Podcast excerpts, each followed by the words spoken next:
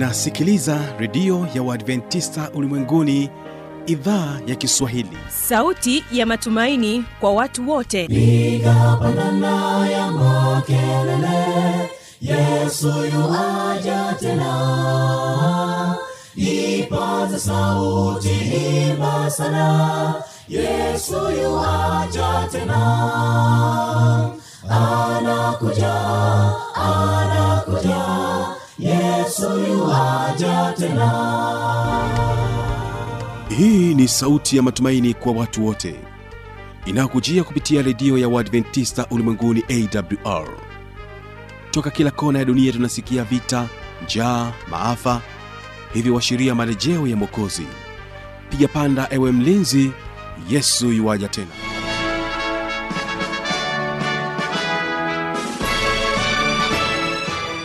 ni matumaini yangu mpendwa msikilizaji hujambo na unaendelea kutega sikio idhaa kiswahili ya redio ya adventista ulimwenguni inayopatikana katika masafa mafupi ya mita bendi 25 lakini pia tunapatikana kupitia tovuti ya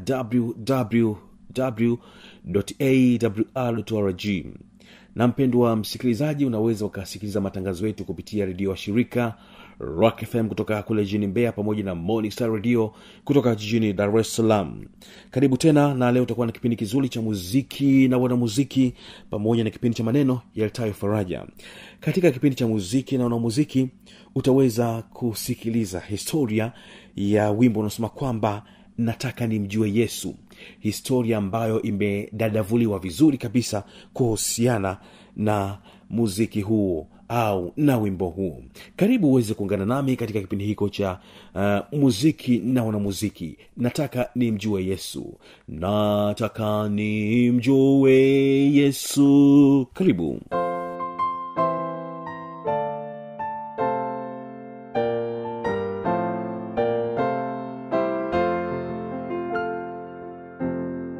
Na mpendwa msikilizaji karibu tena katika kipindi cha muziki na wanamuziki mimi ni mjoli wako fanuelitanda ninakukaribisha tena katika uchambuzi huu mzuri kabisa wa wimbo unaosema kwamba nataka nimjue yesu.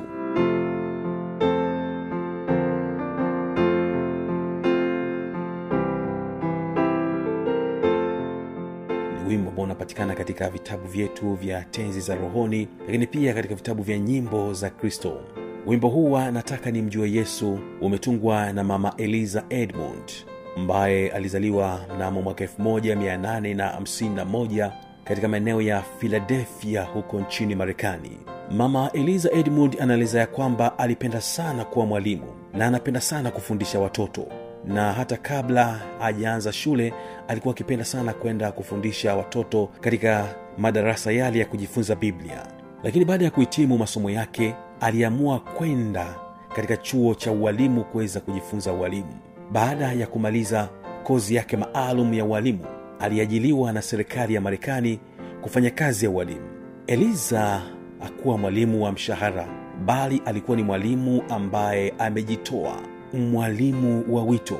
Hivyo kando ya kufundisha darasani katika yale masaha ya darasani alitumia muda wake wa ziada na alitenga muda wake maalum kwa ajili ya kuweza kuwasaidia wale wanafunzi ambao walikuwa hawajiwezi kimasomo pasipo kulipia chochote kile. Lakini pia alitenga muda wake huu kwa ajili ya kuweza kuwapatia ushauri nasihi wale wanafunzi ambao walikuwa ni wakorofi wanafunzi ambao walikuwa wakipatwa na msongo wa mawazo wanafunzi pia wale ambao walikuwa e, wanajulikana kama ni watu kutu katika ile shule ambayo walikuwa wakifundisha na walikuwa ambao walimu wengine wamewashindwa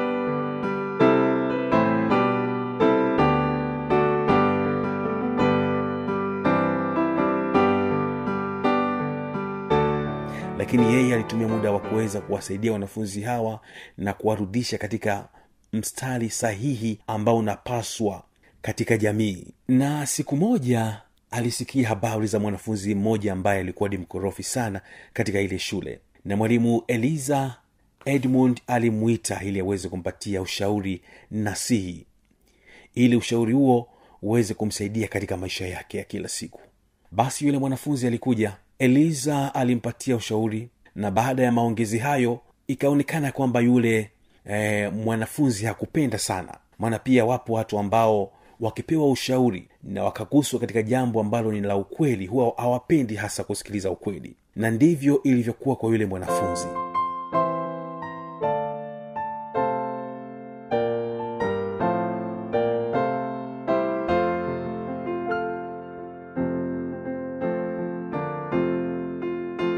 baada ya mazungumzo hayo mwalimu eliza alipokuwa akigeuka kuendelea na shughuli zake nyingine yule mwanafunzi aliinama chini akachukua jiwe lenye uzito na akampiga nalo mwalimu eliza katikati ya mgongo wake.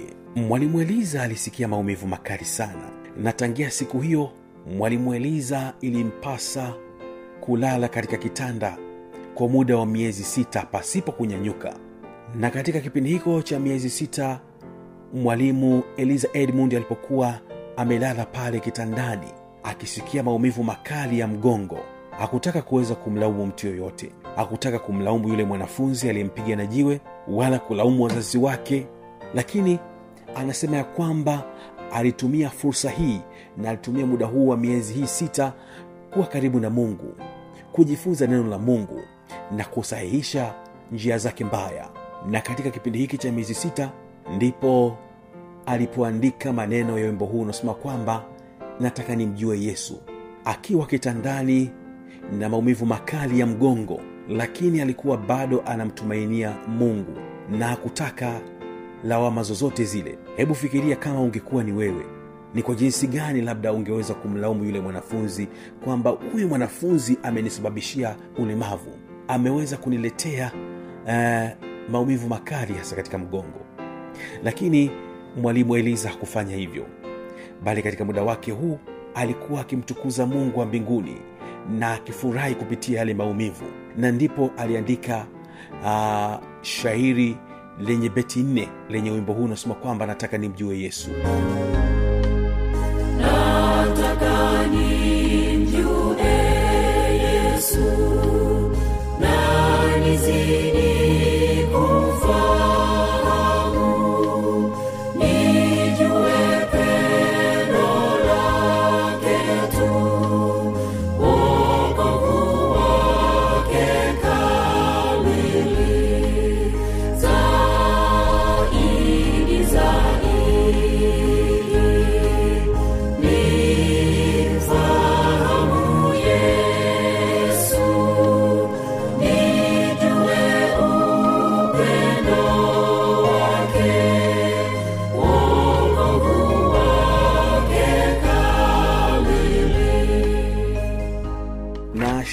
lake lilikuwa na maneno haya na aliandika kwa lugha ya kiingereza. Nasema kwamba nataka nimjue yesu na nizidi kumfahamu. Nijue pendo lake tu uokovu wake kamili. Nataka nione yesu na nizidi kusikia. Anenapo kitabuni kujidhihirisha kwangu. Beti la tatu nasema kwamba nataka tena zaidi daima kupambanua. Mapenzi yake nifanye yale yanayompendeza. Na akaishia beti la nne anasema kwamba nataka nikae naye kwa mazungumzo matamu nizidi kuwaonyesha wengine uokovu wake. Akae naye kwa mazungumzo matamu.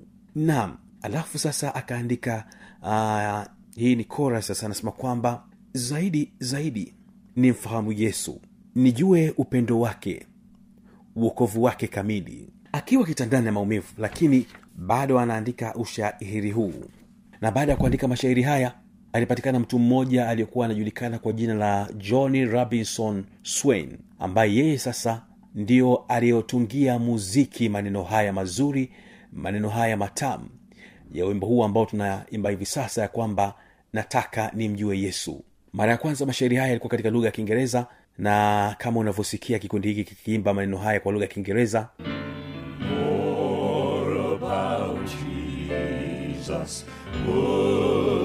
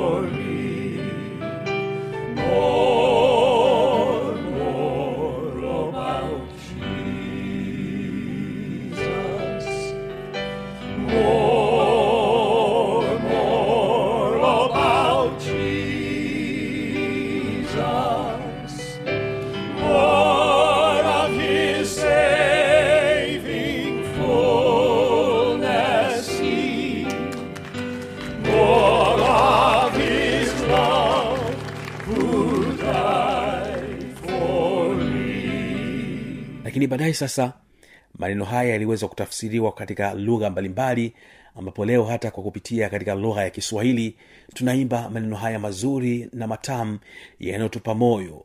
Nataka nimjue yesu. Hakika mjue yesu kwanza. Umfahamu yeye.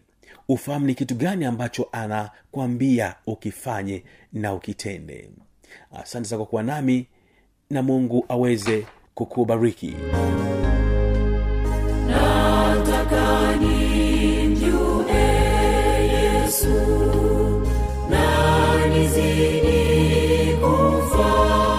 kama utakuwa na maoni mbalimbali changamoto swali tujuze kupitia anwani hapa ifuatayo. Anakuja, anakuja, Yesu yuaja tena. na hii ni awr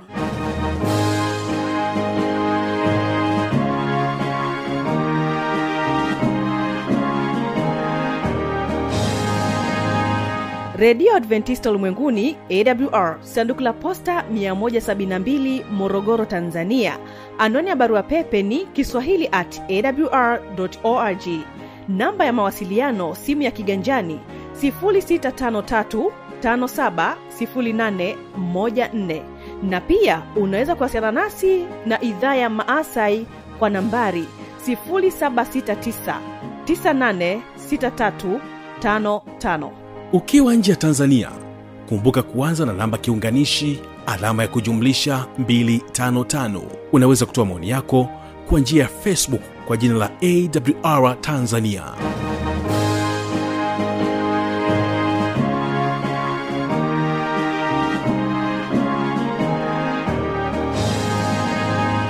karibu tena katika kipindi cha maneno yaltayo faraja na hapa utakuwa naye mwinjilisti edison peter anakuja na somo ambalo tunasema kwamba kustawi katika nyakati za taabu. Kustawi katika nyakati za taabu.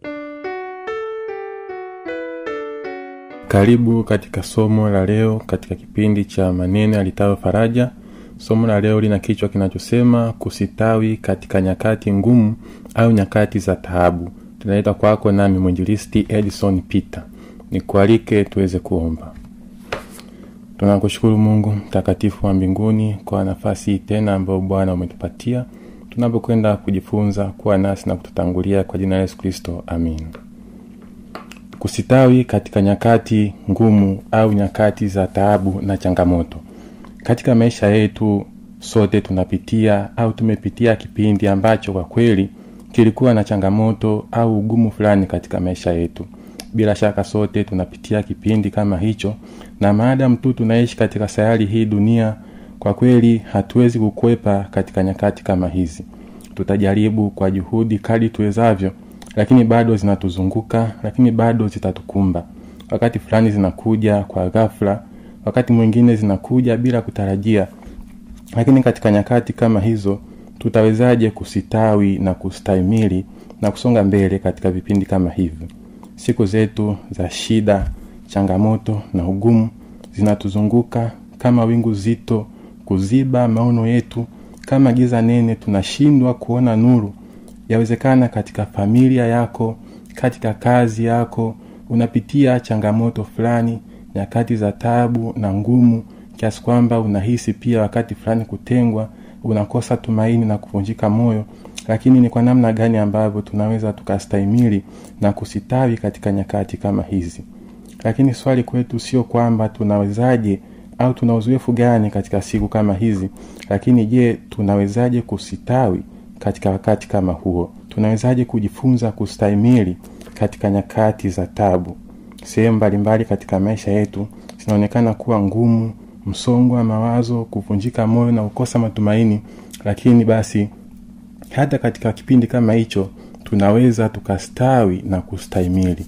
Katika biblia waibrania sura ile ya kumi na tatu na fungu la tano je ni uzihirisho gani au uthibitisho gani ambao tunaupata tunapopita katika nyakati kama hizi? Waibrania sura ya kumi na tatu na fungu la tano anasema msiwe na tabia ya kupenda fedha mwe razi na vitu mlivyo navyo kwa kuwa yeye mwenyewe amesema sitakupungukia kabisa wala sitakuacha kabisa. Neno la mungu linasema kwamba sitakupungukia kabisa wala sitakuacha kabisa. Hatutapita katika nyakati kama hizo wenyewe. Katika nyakati ngumu zinazotujia wakati fulani tunajihisi tuko peke yetu yeye ambaye daima yesu kristo yuko na katika wakati kama huo atakuwa pamoja nasi hata tuacha peke yetu. Changamoto za maisha mizigo mizito hata iacha iweze kutulemea kiasi cha kutushinda. Kwa hivyo anasema kwamba sitakupungukia wala sitakuacha kabisa. Lakini je unapokuwa unaona kesho yako ni fumbo? Katika maisha giza nene limekusonga. Ni hadi gani ya mungu ambayo anatupatia katika kipindi kama hicho? Tunaposoma kile kitabu cha isaya ile sura ya arobaini na moja ule mstari wa kumi usiogope kwa maana mimi ni pamoja nawe. Usifadhaike kwa maana mimi ni mungu wako. Nitakutia nguvu naam nitakusaidia naam nitakushika kwa mkono wa kuume wa haki yangu. Neno la bwana linatuambia kwamba usiogope maana mimi ni pamoja nawe. Ujapopita katika nyakati mbalimbali mbali za ugumu nyakati mbalimbali mbali za taabu ah, neno la mungu linasema ya kwamba usiogope. Ni ujumbe wa mungu hapa anatuambia usiogope na unatupatia ujasiri kwa kweli katika nyakati kama hizo. Anasema nitakushika nitakusaidia nitakutia nguvu. Na hapa anajaribu kuzungumza na mtu mmoja mmoja kwamba nitakushika mkono nitakusaidia labda katika kazi yako katika hali ya maisha changamoto ugumu wowote ambao unaopitia huzuni lakini yeye anasema yeye yupo kwa ajili yetu kutusaidia na kututia nguvu. Unapoangalia katika kitabu cha zaburi ile sura ya ishirini na tatu daudi anaandika maneno fulani ya faraja na kututia moyo katika nyakati za taabu ile za zaburi ya ishirini na tatu daudi anaandika ya kwamba fungu la kwanza anasema bwana ndiye mchungaji wangu sitapungukiwa na kitu. Katika maisha ya daudi ukisoma kitabu cha wafalme wa kwanza na wafalme wa pili unaona maisha ya daudi yaliyojaa shida na changamoto mbalimbali yaliyojawa eh, ugumu siku zote za maisha yake kuto kutulia katika maisha yake. Japokuwa alikuwa mfalme lakini muda wote katika maisha yake akakumbana na vita mbalimbali maadui wanaomzunguka kila kona wakati fulani hata watu wake mwenyewe wa karibu hata mtoto wake mwenyewe wa kumzaa akajaribu pia kumwangamiza na kumua lakini daudi anasema kwamba bwana ndiye mchungaji wangu sitapungukiwa na kitu. Daudi alitambua ya kwamba bwana yu pamoja naye na pamoja na kati ngumu alizokuwa akizipitia anasema ya kwamba bwana alikuwa akimwongoza unaposoma katika fungu la pili anasema eh, katika malisho ya majani mabichi hunilaza kando ya majani ma, ya utulivu huniongoza huiuisha nafsi yangu na kuniongoza katika njia za haki kwa ajili ya jina lake. Kwa hivyo katika wakati huo wote ambao wa shida na taabu na ugumu ambao daudi alikuwa akiupitia katika maisha yake ya kila siku lakini anasema kwamba bwana ndiye aliyekuwa akimwongoza katika njia zake na alikuwa akimwongoza katika mito ya maji ya utulivu. Kwa hivyo haijalishi ni wakati gani ambao unaopitia bwana ndiye kiongozi wetu. Unapotambua ya kwamba bwana ndiye anayekuchunga na kukuongoza hakika unaweza ukastawi na kustahimili nyakati zozote ambazo unakuwa unazipitia ni wakati gani ambao unauona kwako ni mgumu ambao umejawa huzuni na simanzi ambao umejawa kutokuwa na matumaini? Bwana ndiye mchungaji wetu na hatutapungukiwa na kitu chochote. Daudi wakati fulani anakimbia anatoka katika kiti chake cha ufalme kwenda nje kukimbia kwa ajili ya habari nzima ya mwanaye lakini anasema hata huko pia uh, pamoja na kwamba ametoka kwenye kiti cha ufalme lakini anasema bado hawezi kupungukiwa na kitu chochote. Unapoangalia fungu lile la, la, la, la, la tatu anasema huiuisha nafsi yangu na kuniongoza katika njia za haki kwa ajili ya jina lake. Anasema ni, naam nijapopita kati ya bonde la uvuli wa mauti sitaogopa mabaya kwa maana wewe u pamoja nami. Ni bonde gani ambalo unalipitia uzito gani na giza gani ambayo limekuzidia unaposhindwa kuona nuru. Mabaya yote yanapokuja e, simanzi na huzuni e, anasema ya kwamba sitaogopa mabaya kwa sababu bwana yu pamoja nami. Na anasema gongo lako na fimbo yako vyanifariji.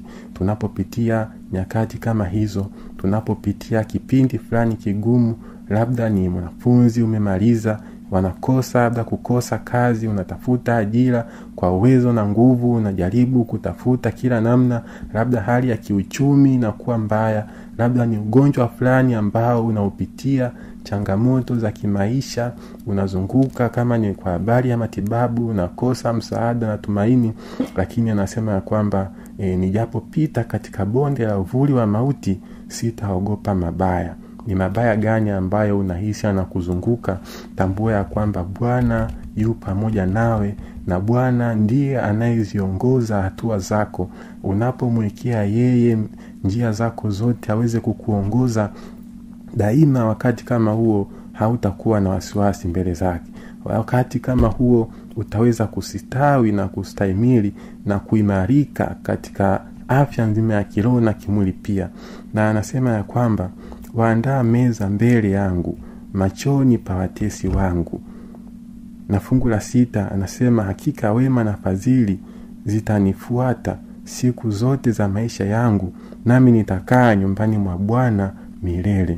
Daudi pamoja na wakati huo mgumu ambao aliupitia changamoto zote ambazo alizipitia alikuwa akitambua ya kwamba ni wema na fadhili za mungu zinazomfuata maishani mwake. Tunapopitia nyakati fulani za ugumu na changamoto tunapohesabu fadhili za mungu tunapohesabu wema wake katika maisha yetu hakika tutastawi na kustahimili. Hatutaona mabaya na ugumu bali tutaona wema na fadhili na baraka za mungu katika maisha yetu. Unapoangalia na kuhesabu ni baraka ambayo mungu amekutendea hata katika hali ya ugonjwa unaopitia hata katika hali ya mzigo fulani wa dhambi unaokulemea katika hali fulani ya mzigo wa, wa kiuchumi ukosefu fulani labda wa fedha na mahitaji mbalimbali huzuni za kifamilia changamoto za kifamilia zote hizo pia unapoangalia wema wa mungu aliyotutendea katika maisha yetu na baraka zake zote katika maisha yetu hakika utaweza kustahimili na kusitawi na kufurahi na kumshangilia bwana kwa kuwa ni mwema hata katika wakati huo ambao unakuwa unaopitia. Kwa hivyo bwana ndiye mchungaji wetu na hakika hatutapungukiwa na kitu chochote. Tunapopitia katika njia za giza tunapopitia katika bonde la kukatishwa tamaa na, na, na uvuli wa mauti na giza nene linapopiga katika macho yetu tunashindwa kuona nuru tunashindwa kuwa na matumaini pia ya kesho.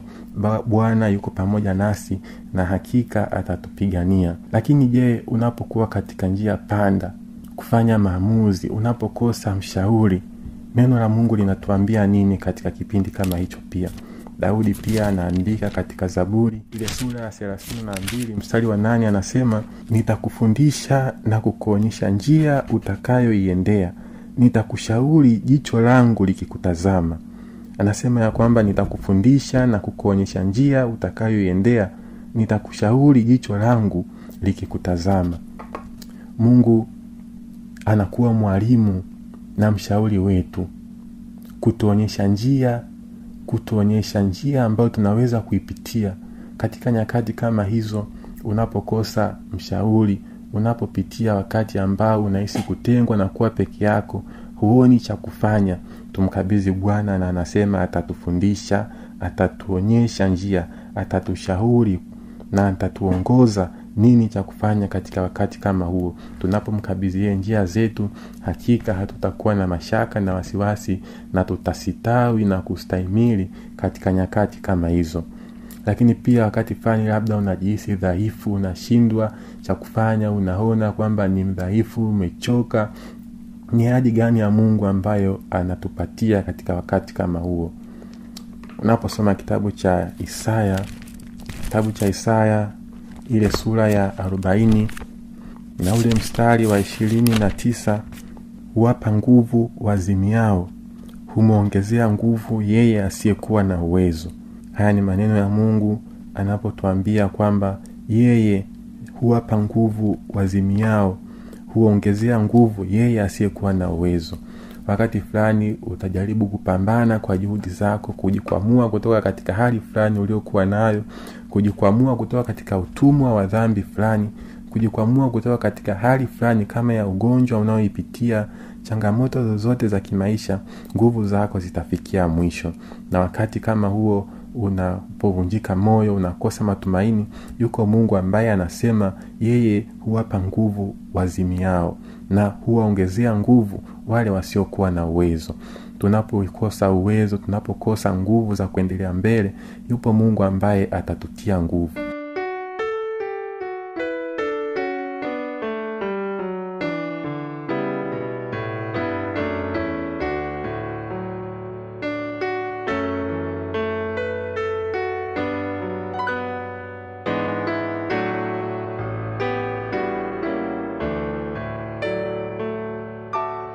mimi ni fanuel tanda. Tuungane tena katika siku ya kesho katika kipindi kizuri cha watoto wetu. Mwili hupewa chakula maji safi na kutunzwa huvalishwa nguo nzuri mwonekana maridadi lakini ajabu mesahau kutunza moyo wako. Jambo lililo muhimu linaloleta uzima lina moyo kuliko yote uyalindayo. Zitokako chemichemi za uzima. Hekima ufamu na heshima. Kwake bwana chakula cha kiroho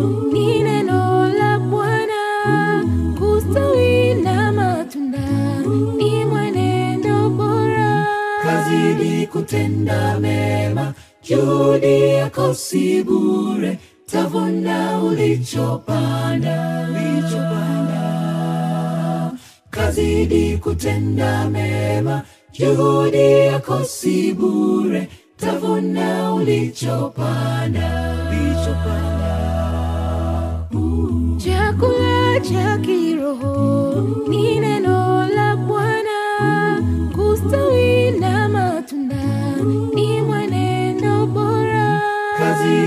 kutenda mema.